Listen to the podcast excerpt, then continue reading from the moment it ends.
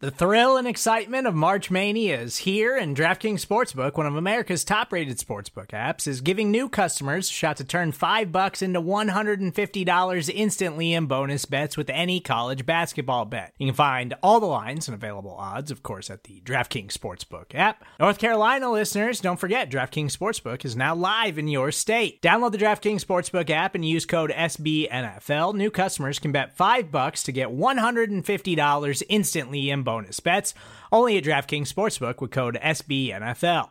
The crown is yours. Gambling problem? Call 1 800 Gambler or in West Virginia, visit www.1800Gambler.net. In New York, call 8778 HOPE NY or text HOPE NY. In Connecticut, help is available for problem gambling. Call 888 789 7777 or visit ccpg.org.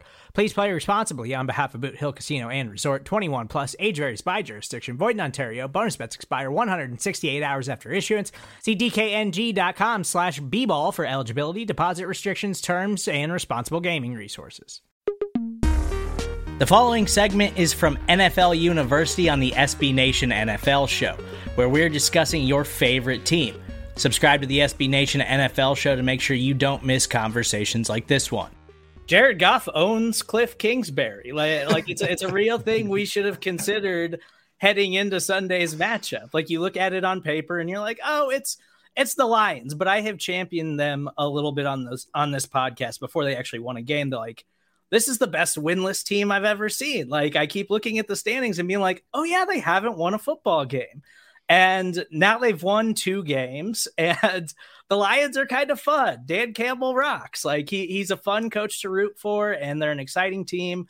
But Arizona, like this is a team that we've looked at, and they, you know, at one point were the number one seed in the NFC. looked like they were had a chance to run away with it at one point. Then Kyler Murray got hurt, and it, it's all kind of unraveling. Like I still think they're a good football team, but I am certainly in the space of like seriously questioning whether or not I should be high on the Arizona Cardinals headed into the playoffs at this point.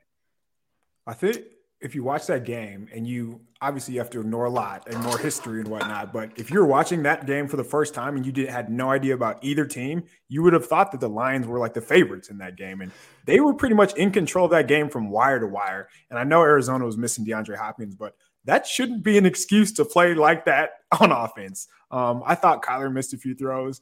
I just think that overall they looked a little inept, a little lethargic, and I don't know if they thought they could roll the ball out and beat the Lions because they played that way, and it it just wasn't good.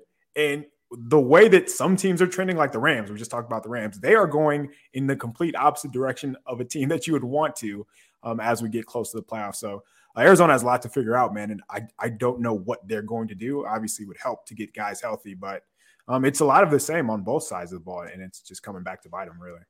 Yeah, I I think you nailed it on the head. But it's that's exactly how you rewatch the game. It's not like the Lions got lucky. Like it was like they out executed them, they out schemed them. Like they had all their stuff dialed up. I, I had the play I tweeted about, but it was uh, other people have shown the all 22 of it. Uh, it was just that Cardinals love to run mesh. They're an air raid team. Third down, they run mesh all the time. Lions had a blitz for it where they got a free runner. Actually, it wasn't even a blitz. They showed blitz. They brought four and dropped everybody out into the passing lanes. And you could tell it was like Kyler, their whole offense right now is Kyler, go do something. Like, hey, buddy, hey, go, like, go help us out. Like, that's really what they are. And I said on the Sunday show, and I forgot that it was Denny Green when he was with the Cardinals that said it. It's like they are who we thought they were. Like this has kind of been the mo for the Cardinals for under Cliff Kingsbury. It's like, hey, when stuff gets tough, it's like they don't have anything to fall back on. It's like they wrote they like you said, KP, they roll the ball out and they're like, all right, Kyler, all right, come on, bud, you got us. K one, go be K one. Like we got you, bud. Like, and that's kind of what it, it's it's kind of hitting them right now. It's you can do that and you can get some wins when other teams aren't executing. But now when you're getting teams that are really you have so much resume out there, they're kind of getting schemed up, and that's scary when you hit is a week by week game where it's like this is where the good teams really highlight their stuff and really dial in on what you're doing. So, and I, I love the Lions too. I, am a sucker for Dan Campbell as well. I, against the Rams, eh, I keep bringing up the story, but it was anecdotal. They had some backup, and I think he's starting for him right now. He's some DB wearing number 40 something. He gets shredded by the Rams. They like run a double move on a Cooper Kupp. I'm, I'm sure it was. And Dan Campbell like talks to him off the field, and he's like, "Real, you know, it was really cool because you can see the DB kind of going like, yeah, yeah, he, you can see Dan Campbell calming him down, going like, "Hey, you got beat." But you can read his lips. He goes, "We need you. Like we need you. And sure enough, that guy like played his ass off on Sunday. And I was like, that's kind of cool. It's cool. That's the stuff that you forget what good coaches can do. It's like it's, you can do scheme, you can have all these good players, but sometimes it's it's the human element.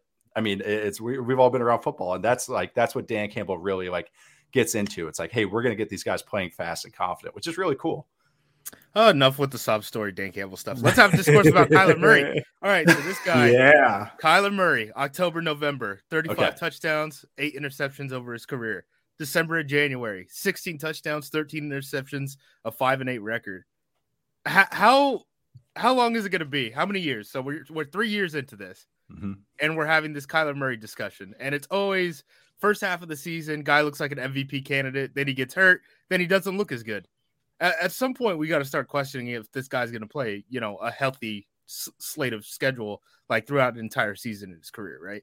I mean, I don't think it's unfair to say like the very small guy who doesn't look like a football player, you should have questions about him falling off in like December and January. You can listen to the rest of this conversation by subscribing to the SB Nation NFL show wherever you get your podcasts.